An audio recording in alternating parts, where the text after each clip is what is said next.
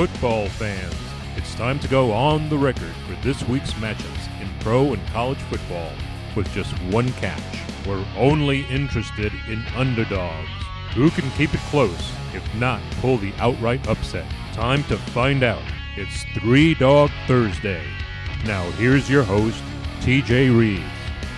Oh, here we go with another edition of the only digital radio show that is devoted exclusively to those underdogs. Can you tell there is a smile in my voice as we're ready for the third full weekend of college football, the second weekend of the NFL, and we're back with more underdogs.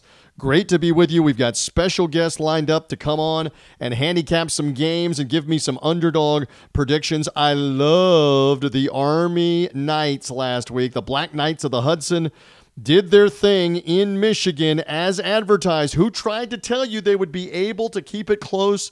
Maybe not win the game. Boy, they had chances to win the game. Army would have been a monumental upset against Michigan if they pulled it off. Army hadn't beaten a top 10 team in 60 years but almost pulled it off. Almost doesn't count. Lost in overtime. Still a cover for Three Dog Thursday. So we love uh, that part of what Army was able to do uh, last week. Now, uh, look, I'll be the first one to admit FAU, Lane Kiffin's team, uh, not good. UCF, very good. So that underdog did not work out. Taylor uh, or uh, Dillon Gabriel, the freshman quarterback, the lefty freshman quarterback for UCF, looked fantastic. Their defense was outstanding.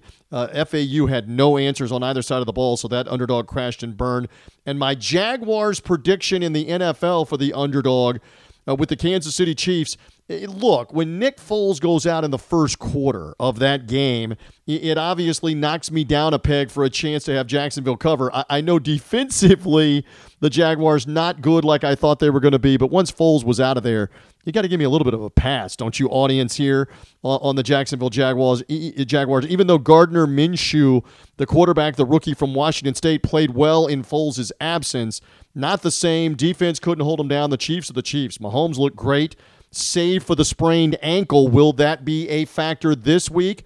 I believe that I'm going to address that on Three Dog Thursday with an NFL prediction. So, more on that in a little bit. Uh, we've got special guests that are going to be coming up. In fact, we'll talk with Gary Seeger straight ahead from the Winning Cures Everything podcast.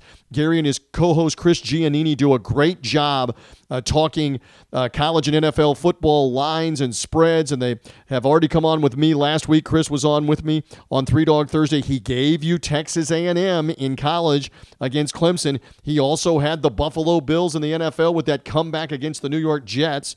So uh, again, the Winning Cures guys do a great job. Winning Cures Everything is their podcast, their YouTube show.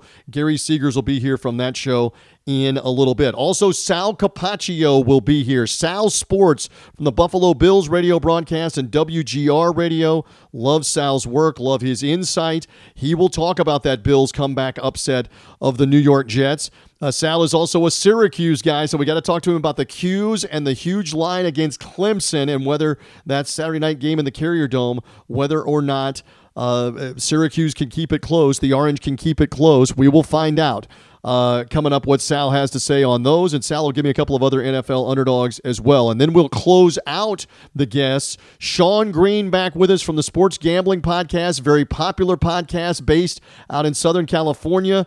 Uh, Sean does a great job with that. He'll have underdog predictions in college and in the NFL and tell you more about the Sports Gambling Podcast. That's a little bit later on in the program. So we've got the we've got all of that uh, laid out for you uh, including addressing some of these different big games that are going to be going on this weekend in college football and the NFL. And I would say to you that if you are looking to wager on these different games, you should do it with our friends at MyBookie.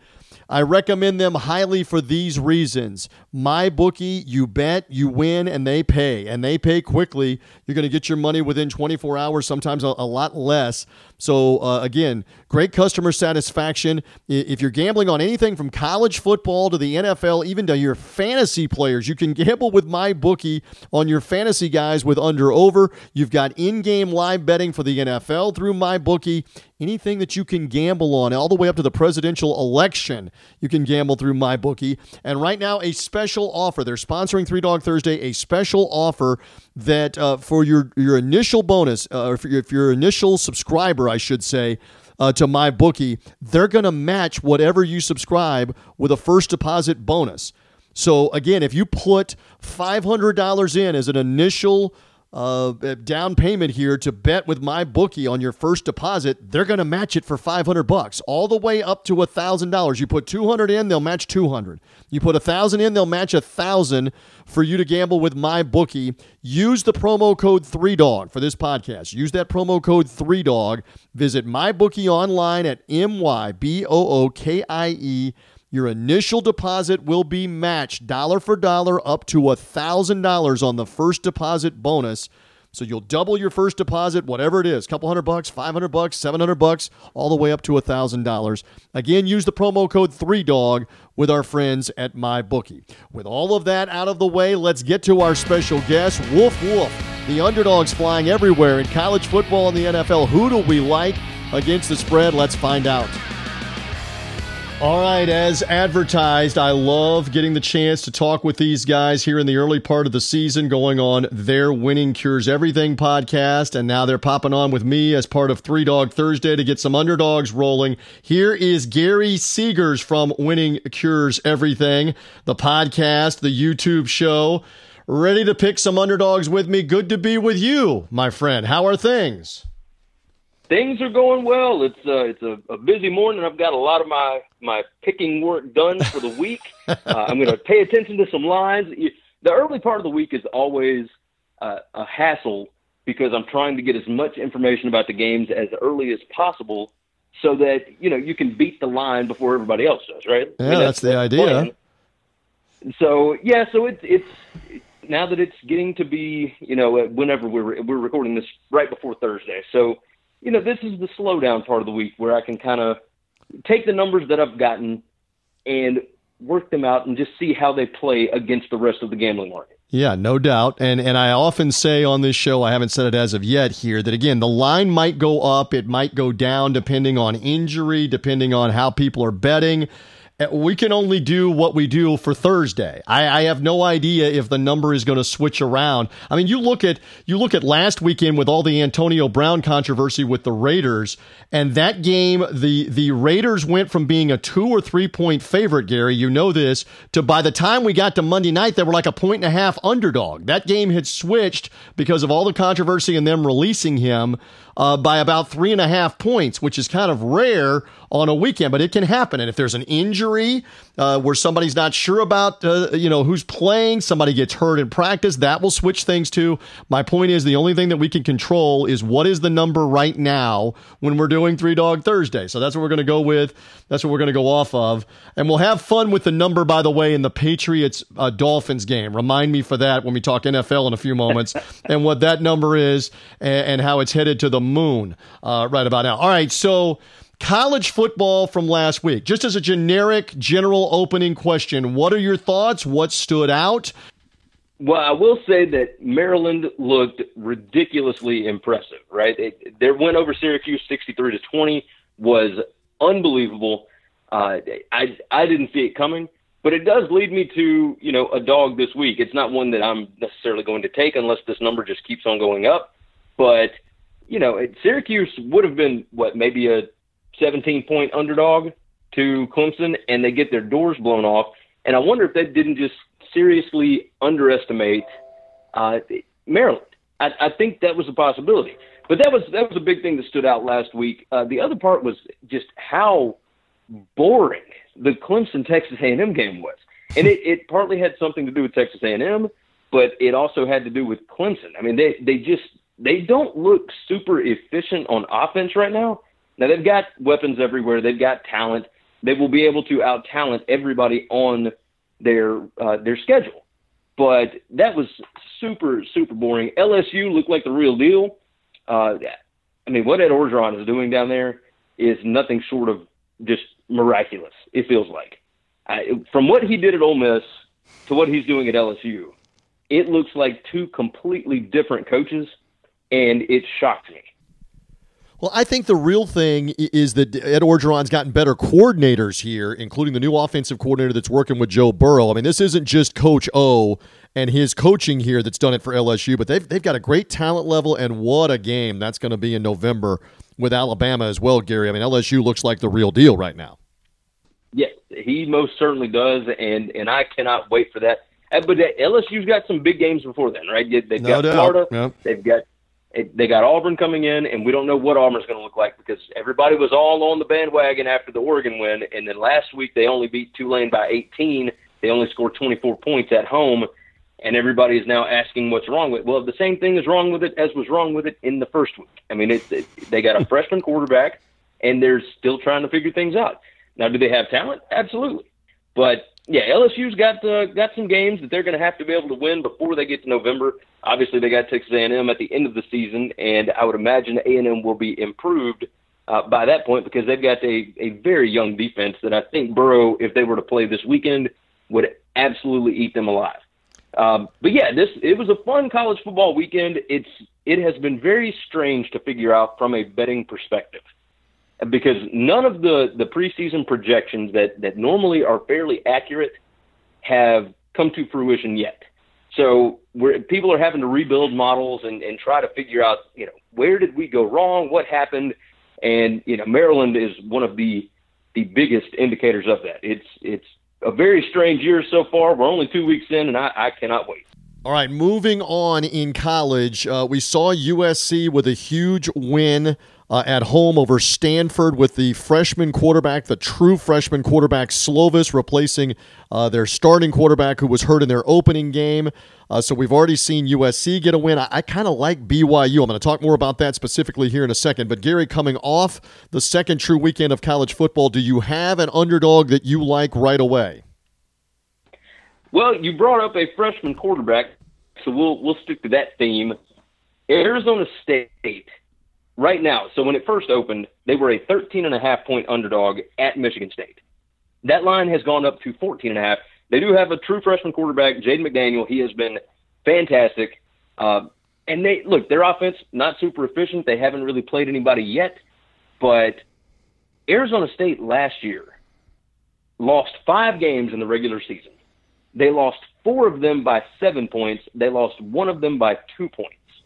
And now you're telling me that they are a, a two touchdown underdog at Michigan State who had trouble scoring on Tulsa in week one.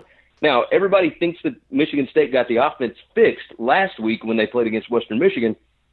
But Western Michigan is consistently in the 100s in FBS as far as defensive efficiency. Arizona State is number seven. Last year, they were in the top 15. So this is a different kind of beast that Herm Edwards has. I look for Herm Edwards to keep this game fairly close. And it, look, Mark Dantonio and Herm Edwards both are ball control coaches. They don't like to take risks. They don't want to make mistakes. And I think both of them will play this close to the vest. I look for this to be about a, a touchdown game at the most 10 points. More likely a field goal or a touchdown is going to decide it. So 13 and a half or 14 and a half is way too many points here. Very good. Okay, so I mentioned I like BYU in this spot at home, back home in Provo, off the upset of Tennessee, uh, the overtime win where they came from behind in Knoxville. Uh, we've talked about that on your show, and now uh, BYU hosting USC, the freshman quarterback, the loud environment, LaVell Edwards Stadium. Uh, uh, Gary, I, you know I like BYU here uh, in this spot.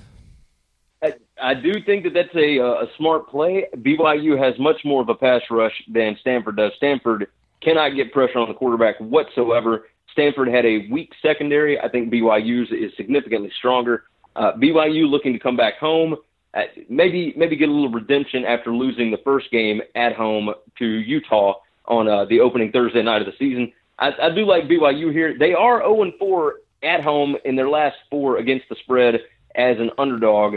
So I'm a little wary of that one, but I think that's more situational statistics than anything else. Uh, so yes, I, I, do like BYU here. Gary Seegers, Winning Cures Everything podcast with me on Three Dog Thursday. He and Chris Giannini, his partner, do a great job. You can find them at Winning Cures on Twitter. The podcast available wherever podcasts are found. YouTube show as well. Winning Cures Everything. WinningCuresEverything.com. Gary, do you have another college underdog that you like for this week, sir? I got one. Uh, this is a smaller team, the Miami, Ohio Redhawks going to Cincinnati. They are 17 point underdogs. They are 4 and 0 against the spread in their last four against Cincy. They're 6 and 1 against the spread in their last seven as an underdog. This team came on strong late last year. They have looked good so far this season. I don't expect them to beat Cincinnati, especially not at Nippert Stadium, but 100% I'm all in on Miami, Ohio. Uh, last 10 times that Cincinnati has been a double digit favorite at home, they've only covered two of them. Wow. So this is a rivalry game that means a lot more to Miami of Ohio than it does to Cincinnati. I still think Cincy gets the win, but 17 points is way too many here. Give me the Red Hawks and all those points. All right, I'm going to go to one with a Big 12 team. College game day is going to be there with Rece Davis, Kirk Herbstreit, Desmond Howard, Lee Corso. It's Iowa State and Iowa in Ames. Iowa State off the bye week. I know Iowa, Gary, has won four straight in the series. Uh, this is a rivalry game, a, a hated rivalry game. Iowa State was preseason top 25. They they struggled in their opener against Northern Iowa to win in triple overtime. They've now had a bye week. They've dropped out of the top 25, but they've got eight starters back on defense. Rivalry game. Do you want to talk me out of Iowa State getting the two points at home as a home dog against the rival Iowa? I, I will absolutely talk you out of that. Iowa State in their last ten, uh, coming off of a bye week, they are two and eight straight up, Mm. and it's it's ridiculous. And this is such a short line that a field goal is going to cover for you either way, right? So, uh, also Iowa State didn't look good in week one. That bye week, I think, came at a bad time because when you have such a poor performance, you want to come out and get your bearings about you, right? You want to come out and play somebody to make sure that you are settled for this game. Right, right. Like you said, Iowa Iowa is on a winning streak in this series. They've won their last three in Ames. They've won five out of the last six in this series. Iowa as a road favorite, which they are right now, 16 3 and 1 against the spread in their last 20. I, I like Kirk Ferentz in this spot. I think that I think he and Matt Campbell are equally good coaches, and I think that Ferentz has more talent on his roster right now. And I, Iowa has a way of making other teams play their style, and I think just like last season, they forced Iowa State to play their way, led to a 13 to three game. I think it's it, maybe not as low scoring this year, but I, I do like Iowa in this spot. It's not an underdog, but I, I like the Hawkeyes. Gary Seegers, Winning Cures Everything podcast, with me for a few more moments on the Three Dog Thursday podcast. All right, let's turn to the NFL. Uh, one week in the books. Do you have an overall thought coming off the opening weekend, and and perhaps an underdog coming off the opening weekend that you like right away for Three Dog Thursday purposes? Uh, NFL Week One is always kind of difficult. The the Bengals looked a lot better than I thought they would. Uh, Seattle at home usually really really good, uh, but I wonder how much of that is Brian Schottenheimer's offensive play calling and whether it limits what the Seahawks are able to do against opponents. Um, the Steelers obviously look like complete garbage. they are coming home playing the Seahawks this week. It, it, there's there's a lot to figure out this week. Uh, the Saints gave up a lot of big plays against the Texans. You know, it they didn't look great, but I wonder if that wasn't a look ahead spot for who they truly want to beat, which is this weekend. Uh, now I'm going to give this one out, and I feel like a, a lot of people are on this one. I don't care if I'm going with the public or not. I am siding with the Saints this week at plus three at the Rams. Uh, Rams came across uh, across the globe and played the Panthers last week. Looked good, got a three point win, and and did what they were supposed to do. But I, I, even with a short week, this revenge factor is so strong. These Saints are fired up for this game. I am all in on the Saints to to not only cover but to win this weekend. Gary, I really like the Oakland Raiders this week at home off their Monday night win over the rival Broncos. I know Denver's not very good, but the Raiders at home with the Chiefs getting eight points, the storied rivalry going all the way back to the AFL days. This is the last time, allegedly, that they would play uh, in Oakland, barring a playoff game in Oakland, the Chiefs and the Raiders. I, I, Gruden, Derek Carr, I know they lost John Abram to the injury, the shoulder injury. The rookie first round uh, free safety uh, is out for the year with a shoulder injury after the Monday night game. But I, I, like the Raiders here in this spot against the Kansas City Chiefs. We'll see what happens uh, for that late game on Sunday. Do you have another underdog for me? Well, I, I will. I will go on and tell you this. I, this is a, a brief one here before I get to a real one. All right. Dolphins plus 19 and a half. I know that we were, we were going to discuss it. yeah, yeah. Let's look, discuss a line that spot- open. Let's just a line that opens Sunday night at 14 and a half and is, is now a 19 and a half because ev- everybody and their their grandmother is betting New England. It's incredible. This this thing could this thing thing be like 21 points by the time we get to Sunday? Oh, a good gracious! It, it it'll be at least twenty one, if not more, by Sunday. Incredible. incredible. But I I, I believe it, because New England has just been awful when they travel to South Beach, especially in September. And on top of that, no, this Dolphins team is not good. But they do still have professional football players, although there's not a ton of them on that roster. Um, but I do like the Dolphins to bounce back a little bit here. The difference in playing the Ravens and playing the Patriots is the Patriots understand that this game, it doesn't matter if you win by three touchdowns or if you win by a field goal. It doesn't matter. A win is a win, especially in the, the early stages of the regular season. They're not worried about the regular season. They are more worried about getting wins at home and making sure they have enough wins to get home field advantage in the playoffs. And that's and honestly, at this point in Tom Brady's career, I don't think he cares about that at all. The the Ravens needed to go out and prove a point that a, a point that was a confidence builder for Lamar Jackson, for Hollywood Brown, for the rest of the guys on that offense. They are working on chemistry. They were trying out new things. They needed to build some momentum, and you're going to get a completely different look. Remember, Belichick loves to go out and kind of take it easy on his former guys, right? Uh, You saw the same thing with Matt Patricia last year when the Patriots went to Detroit and got beat by two touchdowns. You know, it, I'm not saying that that the Dolphins are going to win the game, but 19 and a half is just a ridiculous amount of points. I could 100% see a 34 to 17 kind of game where it's it's close, but the Dolphins get the cover there. I, I like the Dolphins in this spot. This is another one that I feel like a lot of people might be on the Vikings plus three at the Packers. Hmm. I'm not sold on that Packers defense. I know everybody was praising Mike Pettine to the high heavens on Thursday night against the Bears. I think that had more to do with the Bears than it did with the Packers.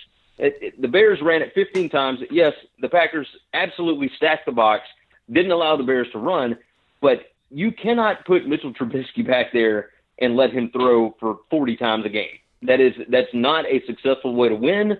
Uh, that's they didn't set him up to be successful in that ball game, and it showed. Obviously, Packers gave up only three points on the road, but I don't think that was as much the Packers as it was the Bears.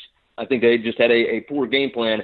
I think the Vikings are a legit Super Bowl threat this year. At, with Gary Kubiak coming in and helping out that offense with Kevin Stefanski and all that, I, I love this offense. I think Dalvin Cook being healthy will be able to run on that uh, that Packers defense. I think the Vikings get the upset. Their defense is absolutely legit. Remember, the Bears did shut down Aaron Rodgers and that Packers offense last week. I think the Vikings can do the same thing here, even at Lambeau. Uh, give me the Vikings plus the three, and I'm going to put some uh, some money line action on that one. All right, we'll see how that one goes as well with the uh, with the Vikings and the Green Bay Packers. Uh, NFC North showdown there. Minnesota obviously looked very good in Week One. These guys do a great job. They look very good every week. Winning Cures Everything podcast. Gary Seegers uh, and his co-host Chris Giannini. They've graciously put me on their podcast uh, here at the beginning of the year as well. We're doing a little cross promotion. Plug away, my friend, on where we find you and where we hear you and see you. Well, you can you can always find us at winningcureseverything.com. We are on YouTube, youtube.com slash winningcureseverything. Uh, we're on Facebook, we're on Twitter, we're we're everywhere, right? And we do picks every week. We give you know an average of about seven games each per week in college. We do five games a week or six in the NFL. Summer dogs, summer favorites. We just look at the lines. We we bet the market. We see exactly what matchups we like, and we explain it to you in the best way that we can do it. We keep track of everything over at winningcureseverything.com. You can go there and click on the gambling picks site. We hadn't done well so far this year, but if you go back, uh, we do have our last three seasons worth of football picks up. We have uh, we have done pretty well over the years. So I, I feel like we're going to get this one bouncing back. I do feel better about this week's games than I did last week.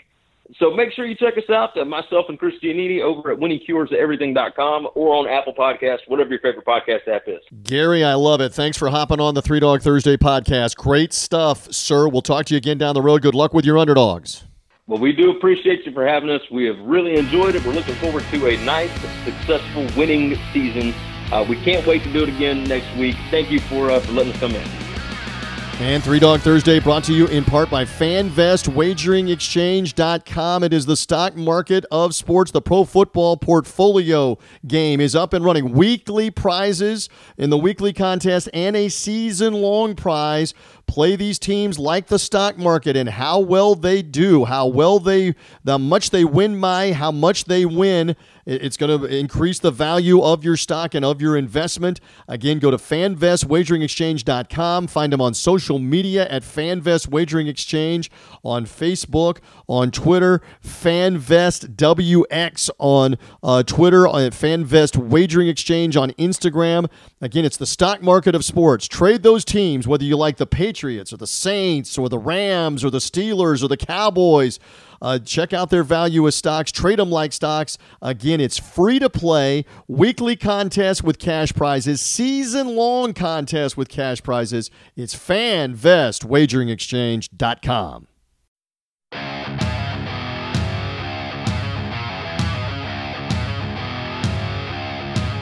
The dogs are barking. Who will get it done this week? Three Dog Thursday now continues. Here again is TJ Reeves. Tremendous performance in the second half, fourth quarter, especially last week for those Buffalo Bills as they came from behind on week one to upset their AFC's East rival, the New York Jets, from a 16 point deficit on the road at MetLife Stadium at the Meadowlands. And who better to help me figure out what happened with that? Talk a little Bills, talk some underdogs. He is a sideline brother from another mother for me uh, because I do the Bucks sideline stuff. He does the Bills sideline stuff. He is Sal Capaccio. Sal Sports back on Three Dog Thursday. My friend, congrats on the win. I, I, always joke with everybody because people often think about us when we're down there, especially if you're going to go do the post game interviews. Oh my gosh, what is he going to go in there and ask? What is he going to go in there and do? It did not look good for a while uh, on Sunday. But then your whole post game uh, show and the whole week, everything changed and brightened up. Welcome to the NFL. I love it. Yeah, you know, uh, the Bills really just uh, stayed with their game plan. And really what happened was CJ Mosley completely changed the Jets. He got hurt. He went out at the end of the third quarter, second to last play of the third quarter. He was having a monster game. He gets hurt. He goes out. The Bills start attacking the teeth of the Ravens defense. They can't. They start getting chunks running the ball with Devin Singletary. The Jets have to start committing more guys to the run. And Josh Allen started picking them apart in the passing game and got some big plays there. And the Bills ultimately wound up winning the game. And it was a, a tidal wave of how it changed from one to the other. I really like the way the Bills played. They pretty much dominated the whole game, but they had four turnovers the first half. You can't do that. That's what hurt them in the first half. Allen actually played pretty well uh, the critical mistakes he made, though. But you're right, everything changed, and I think that was a really, really, really important and big game for both teams who really want to be in the wild card mix at the end. And now the Bills have a leg up on the Jets.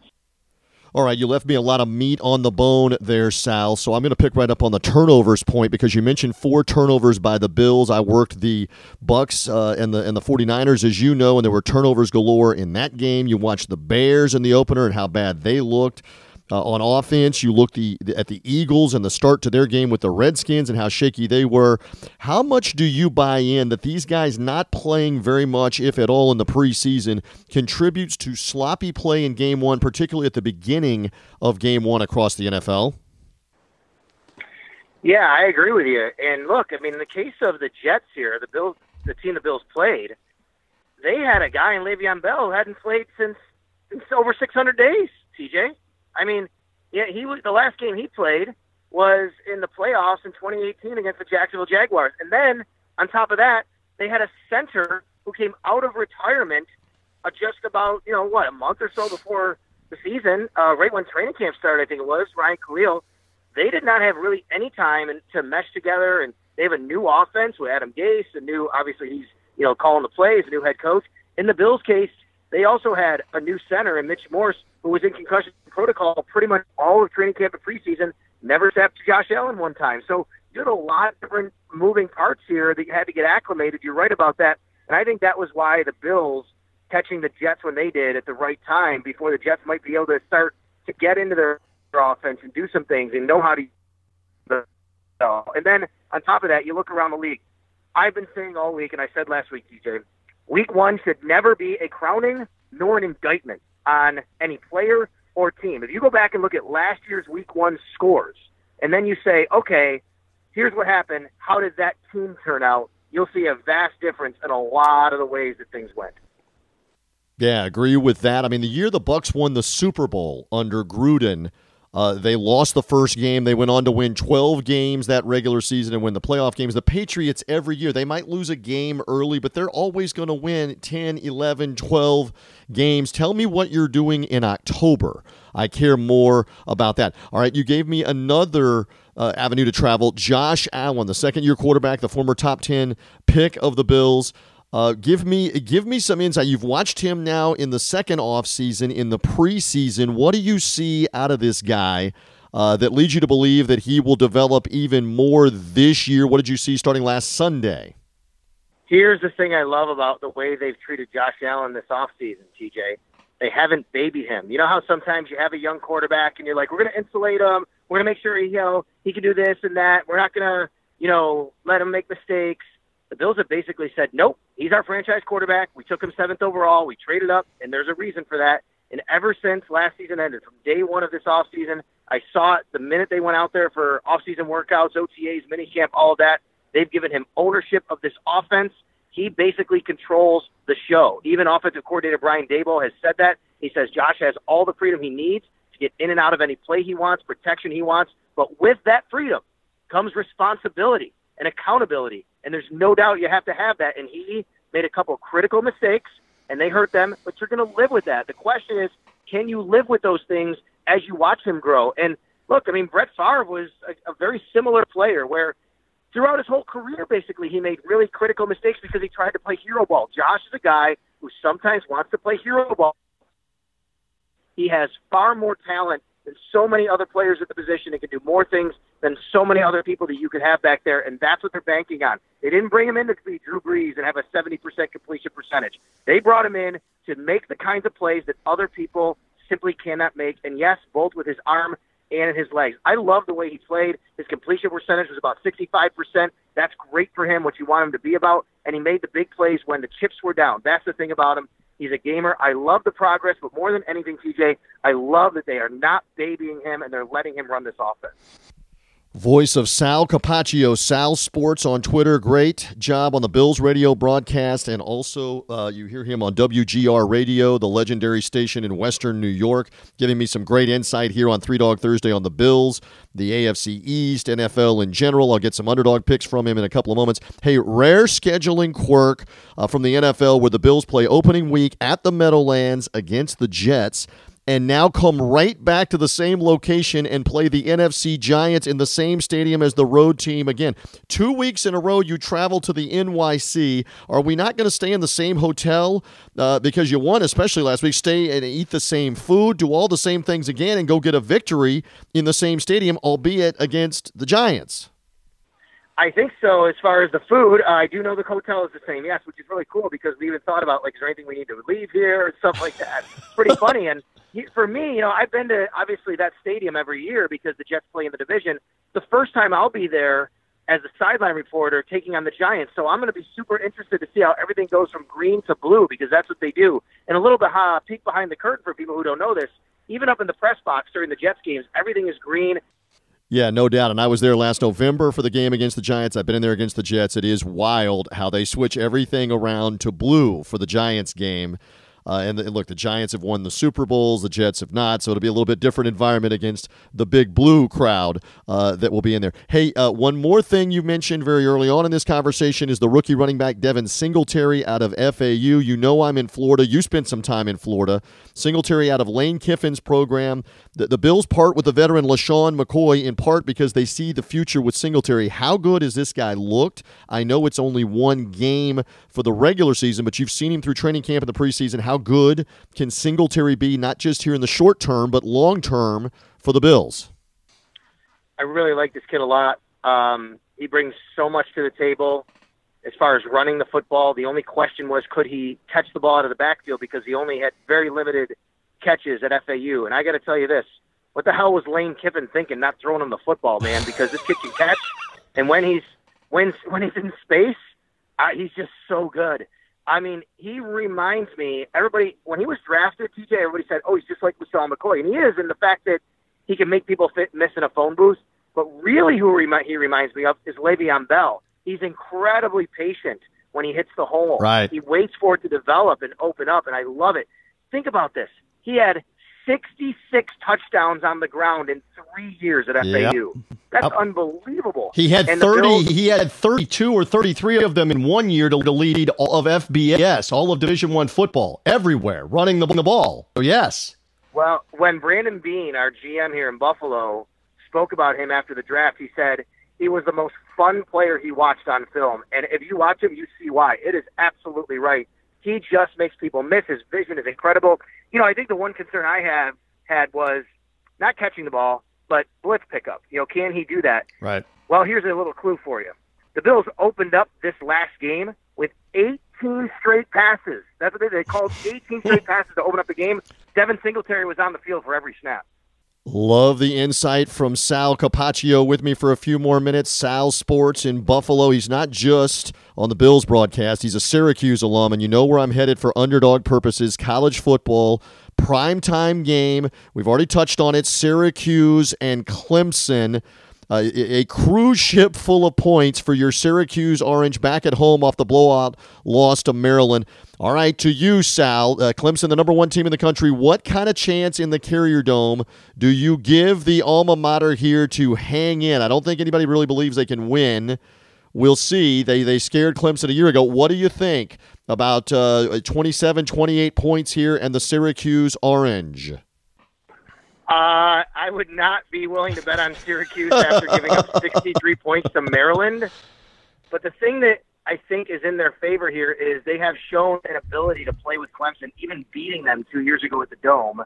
And then last year they went down to South Carolina and by, and had them dead to rights. And by all accounts, they should have beat them. Yes, Clemson yes. converted converted a fourth down late in the game, and it wound up they wound up scoring a touchdown on that drive, and it wound up they wound up winning. But look, I, I mean, I have no idea who who made the decision to make this the homecoming game at Syracuse University, but it is, so you know.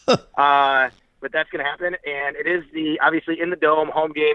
It will be a raucous crowd. It'll be fired up, and I do think that maybe Dino's in uh, in uh, Dabo's head, or maybe Syracuse and Clemson's head after the last couple of years, the way things went. So um, probably it a little closer than people think, but I, you never know. At the end of the game, a couple of late scores or something.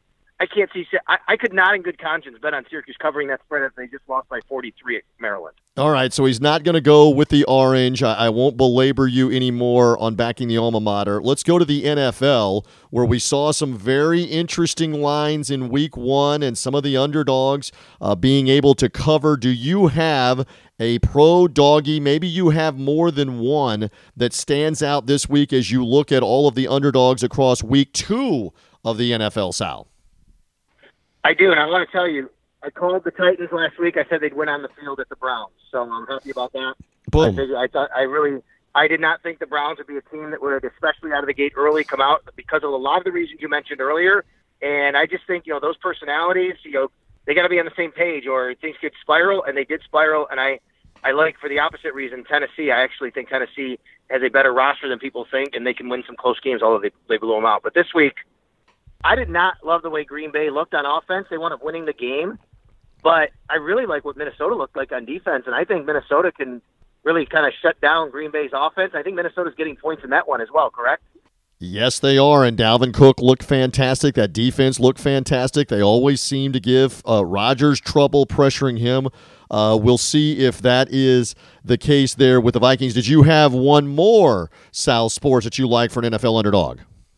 Yeah, no problem. I think there was one more here. I'm trying to look right now. Um, oh, I, you know what? I like Seattle on the road getting four at Pittsburgh.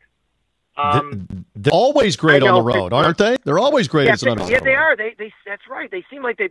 And look, I mean, were you? Was anybody really impressed? I know they played New England. I get it, but boy, Pittsburgh just did not look really, really talented on the field. They, they look they have, they have spots on their roster where they're pretty deficient, and you know, I think Seattle's a good roster. I think they're very good defense, and you know, Ben at this stage of his career, he's been known to give away some football. So that's a lot of that's a big number, I think, to give Seattle on the road at Pittsburgh. We got to get out of here, and I know you got to get out of here too because you're going to work uh, as well for the Bills and their press conferences and that stuff. Where can the folks find you on social media and on the air, sir?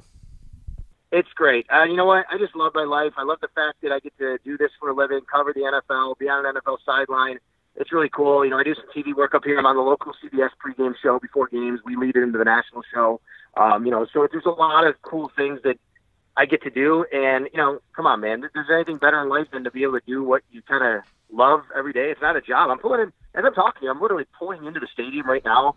And I think to myself every day, like, I get to come out here and I get to, you know, do this for a living. And so we're 550 on uh, radio.com app is where we are, or radio.com. And, you know, big, uh, obviously, Entercom radio is really big across the country. There's lots of different platforms for us, but I just am lucky to be able to do this for a living. I get to meet people like you. Oh, you are too kind. There he is, Sal Sports on Twitter, Sal Capaccio, WGR Radio in Buffalo, covering the Bills radio broadcast. He's on the game day broadcast. My compatriot on the sidelines. Have a good call this weekend against the Giants. Thanks for hanging out again. I always love talking to the unelected mayor of Buffalo, Sal Capaccio. Thank you, Sal. Hi, thank you, TJ. We do roll on coming down the home stretch here as part of Three Dog Thursday, and it's good to welcome back in from the very popular sports gambling podcast.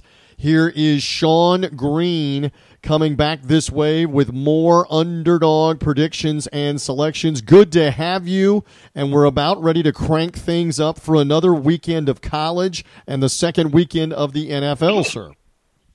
I know it's uh, it's so exciting that we have real football in the NFL. College is getting interesting. I mean, uh, yeah, it was a good week for the dogs overall. I, I felt like I had to redeem myself from the last time I was on the podcast. Those dogs I gave out had rabies. So yeah. I want to, apologize. So, so you got something in common with the host because it's been a little bit of a struggle. I did have Army last week, but I was one for three last week. So we're trying to improve a little bit uh, on this week. Uh, b- before we get into a couple of actual picks, I'll just ask you a couple of generic. You know what? I'll, I'll phrase it this way: What stood out to you out of the college football weekend? Maybe it was a team, maybe it was a game. Did something catch you last week and make you go, "Okay, that's significant"? If so, what was it? Well, I mean, uh, you know, while we're talking dogs, I was all over uh, the Texas Longhorns, and uh, I, I got to say, I mean, when I was in, I was actually in Vegas this past weekend. So if my voice goes out at any point, that's what it was from. and uh, I, I was really impressed with the the way LSU traveled. I mean, I've been uh, skeptical of Edo at times as a coach, but I mean that program came in in a hostile environment. Historically, in college football, I love betting uh, home dogs at night, and I mean Texas had their shots. They were down there twice on fourth and goal and uh, you know, when that guy dropped that uh, pass that he mm. just had in his hands, mm. I knew it was uh, it was not going to be a great day. I had a little action at plus seven, so I snuck out of there with a backdoor push. But I, I, I mean, I thought going into the game they were they were going to be a live dog, and the money line would be a, a real play. But uh, I, I, impressive with the LSU team that they brought, uh, and, and Maryland's the other thing. I mean uh, is Maryland one of the top five teams in the in the country right now? It's insane the numbers they're putting up right now. Yeah, they put up a bunch of points, and of course LSU with Joe Burrow at quarterback, uh, who has just improved greatly even off of last year. So. Let's see if it continues for them because they, they have obviously every year they have NFL talent obviously on defense and at the skill positions. There is never a shortage of talent. Orgeron and Miles, Les Miles, uh, the Mad Hatter ha- have always seemed to be able to, I guess, underachieve with that talent, Sean. So now, Yeah, now yeah. let's see if they can live up to it with Burrow at quarterback. Um, that was certainly a big win for them last week. All right, so that leads us into an underdog selection, and I have the sneaking suspicion. Uh, you kind of tipped me off that uh, you you have a a huge huge bow wow on Three Dog Thursday. Who is it and why? Well, let's let's kick things off. Uh, as a gambler, you find value in the marketplace, and this is important for the uh, you know the dog listeners out there. You find you find value by taking the ugliest dogs. You know the same thing when you go to the kennel. The ugly dog, he's the one that's going to be loyal. He's going to treat you great. You don't need those purebreds. You need to find the ugly dog. What is what's an uglier dog than Syracuse right now? Coming off a I, I just talked about Maryland. They Yep. destroyed the Syracuse team, but now Syracuse comes a home, right, where they played very well uh, over the past couple of years. If you're a Syracuse fan, I'm sure you're saying this team is horrible. They're horrific. What are you doing? I'll tell you what I'm doing. I'm taking 28 points in a home dog. I, I just don't think the Syracuse team is that bad. Um, they they really just they got blown out of the water. They gave up. Um, but a lot of times, uh, this is like a good time to be on the dog, right? Well, but look, I mean, I'll help your cause. We talked about this earlier uh, with Sal Capaccio, Sal Sports, who's there in Buffalo. He's a Syracuse grad. They almost upset Clemson a year ago in Death Valley. They did beat them two years ago. I know each year is different in college. It's not the NFL where you keep the same players for year after year after year a lot of times. But there's something to be said for that maybe they know how to hang in with the Clemson Tigers, Sean. Yeah, and and they have a history. Uh, I just think these guys they got embarrassed, and you know these are young kids, but they still got some pride. Syracuse isn't some crazy small school. Like these are heavily recruited, you know, three, four star athletes, couple five star in there. Uh, and Syracuse, they've they've done well as a dog, ten and five ATS in their last fifteen games in the underdog role. I, I think they're going to rally a little bit. And uh, Clemson, you know, two and zero, they've looked good, but not not amazing. I mean, one and one ATS. Uh, you know, which listen, you look at it and it's like, are they are they having a down year? I guess uh, you know for how high the expectations are. They should take care of uh, Syracuse, but I, I think Syracuse in that Carrier Dome, strange things can happen. They should be in this game. All right, so you'll take the 28 points with the 'Cuse again, national TV, ABC, showing it all over the country in prime time on Saturday evening. Um, all right, so there's the college football one. Let's slide over to the NFL. What stands out from the weekend slate? This could be Sunday. This could be the Monday nighter, Cleveland and the Jets. Uh, if you like that one better, what what stands out for you here? Yeah, I, I'm gonna I'm gonna look to the Jacksonville Jaguars, and uh, they're squaring off against Houston. Uh, Texans coming off a short week. Jaguars getting nine points, and again, this is this just seems like a bit of an overreaction. We saw Gardner Minshew come in; he seemed very competent running that offense. Um, you know, he set Yes, a record for completion percentage, 88%. Uh, you know, throwing the rock around. They seemed like they were able to move the ball. And yeah, they got their defense struggled with the Kansas City Chiefs, much like uh, a lot of teams in the NFL. And Houston, that was a physical game. And I, I know, I know Deshaun Watson was just playing, you know, just going lights out. He looked like he got banged up. You saw him rubbing his back oh, during Oh, the game. He's a little nicked up. And again, there's always just value in teams that underperform expectations by a, a large margin against the spread and then are getting a big number the following week. And and I I see Jacksonville as one of these situations. I I just don't think Jacksonville is that bad. Nine points is a ton in a, uh divisional game. I mean, you saw what happened in the uh, in the Eagles Redskins, right? Redskins jumped out to a lead. Eagles came all the way back. They were covering the number there until the final play of the game. Uh, so I, I think you could see a similar situation uh, going here for uh, Jacksonville. And Gardner Minshew, uh, you know, most guys aren't playing in the preseason. He actually led all quarterbacks in preseason snaps. So this guy, he's not coming in as cold as you might think. Uh, Texans are on a short week of rest. Uh, you know, Bill O'Brien just randomly cutting uh, cornerback. uh, I don't know if you saw that, but yes. that was uh, seemed like a bit of an overreaction. And uh, you know, I'm not super high on this Jags team, but uh, nine points in a divisional game, I think it's a good spot for them. Well, and they know each other. To your point about divisional game, and Minshew again was very accurate. You just wonder how much of that though was him taking over during a game, and now the Texans have a chance to scout him a little bit. But again, it's a short week for them. I, I buy into this. I see it. I had Jacksonville last week with Kansas City, as we've already joked. Sean Green on the podcast before you came on. The problem was not Minshew and, and the offensive guys or Nick Foles getting injured. It's that the, the, the defense got smoked by Kansas City last week. So you just wonder is Deshaun Watson about to do the same thing uh, coming up to them in this game in Houston? But it is nine points for the Jaguars. Now, there's nine points and then there's 19 and a half points, which is what New England is laying in Miami. Uh, okay, so uh, the the Dolphins clearly, clearly are devoid of veteran talent and leadership. Got blown out in Week One, as embarrassing as it gets. What do you make of this 19 and a half point line? We should point out, I think it's the first time on the podcast here, Miami has won six of the last seven meetings in South Florida. What do you make of it, Sean Green? Are you even going to touch the Fins on Three Dog Thursday with 19 and a half points at the moment? I, I, I just went off and mentioned, uh, you know, the, the ugliest dogs bark the loudest. They're the, they're the best dogs. This is insane. This is insane. And if you look at the numbers – uh, New England, amazing franchise, and they they've been in this this position a number of times. And the fact that there's even historical data uh, to point it out, five times New England has been favored uh, more than 18 points in the National Football League. That's insane. And all five times they won the great the game straight up, and all five times they didn't cover.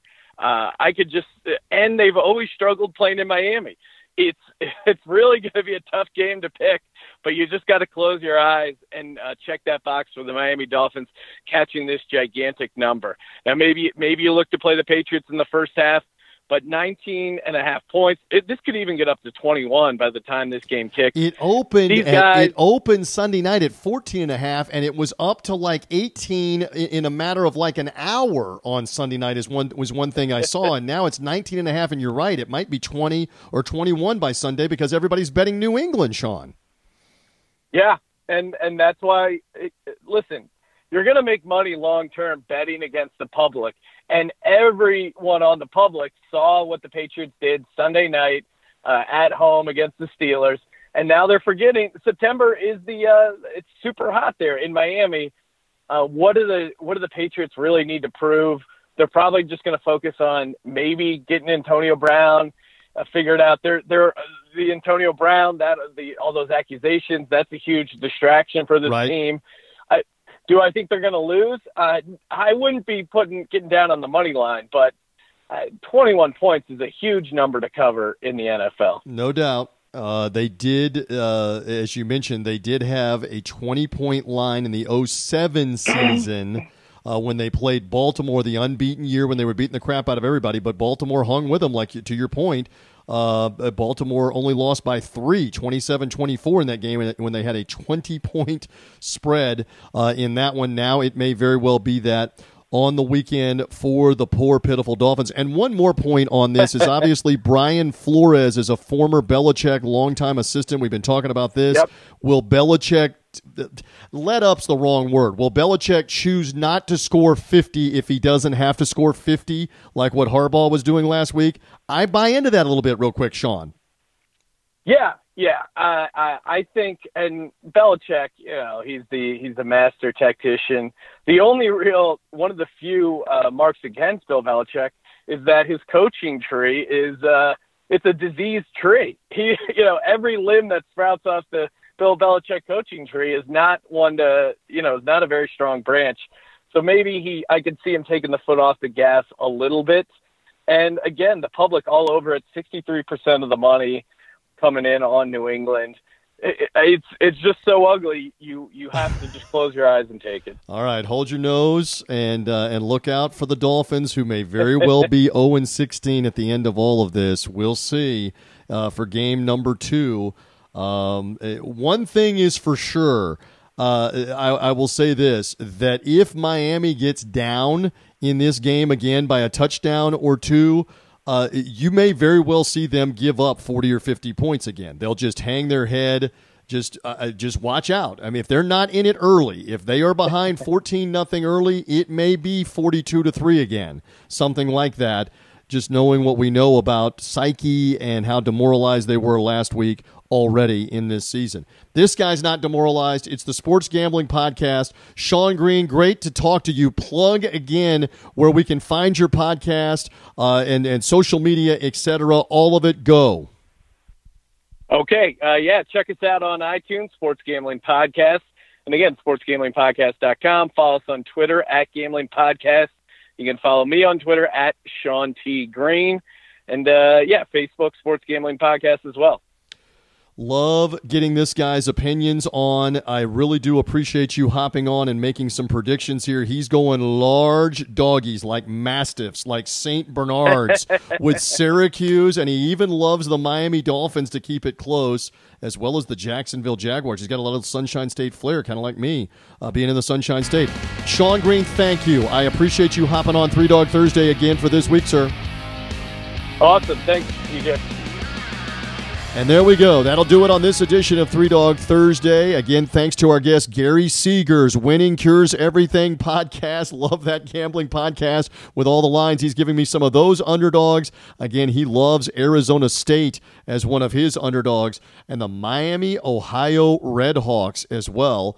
Uh, so, uh, Gary, with some very interesting ones, and also the New Orleans Saints in the NFL. My thanks also to Sal Capaccio. Loves those Buffalo Bills. Of course, they had the upset of the Jets last week. They're right back in the Meadowlands at MetLife Stadium playing the Giants. Same stadium, back to back road weeks. They're the visiting team in the visiting locker room playing the Jets one week and then the Giants. We'll see how it goes for the Bills. We'll see how it goes for Sal's Syracuse Orange. Also, thanks to Sean Green of the Sports Gambling Podcast. He gave us underdogs as well with Sean's insight. Again, they do a great job with the Sports Gambling Podcast podcast. And uh, and Sean has a couple of he likes that Syracuse underdog pick and has a couple of NFL uh, doggies, including the Jaguars against the Houston Texans and the Miami Dolphins, and all of those points against those New England Patriots. Will that line get to 20 or 21 points by this weekend? We'll find out. And again, if you're listening to the podcast, you may already know some of these results on Saturday when we get to Sunday for college football, etc. Again, I like Iowa State getting the points at home with Iowa as a home doggy, especially with the week off, especially with Iowa having won four straight in the series.